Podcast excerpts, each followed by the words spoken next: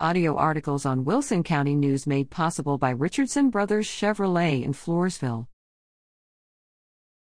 Honoring the legacy of Benito Lopez. Nancy de Lazarda, PhD, shares excerpts November 27 from essays about the role played by her ancestors, Benito Lopez and Caroline Opila, in the establishment of Floresville, written by Floresville North Elementary School dual language students in Denise Gonzalez class. I think. Floresville in the 1800s looked very different to what it has become today, wrote James Rodriguez.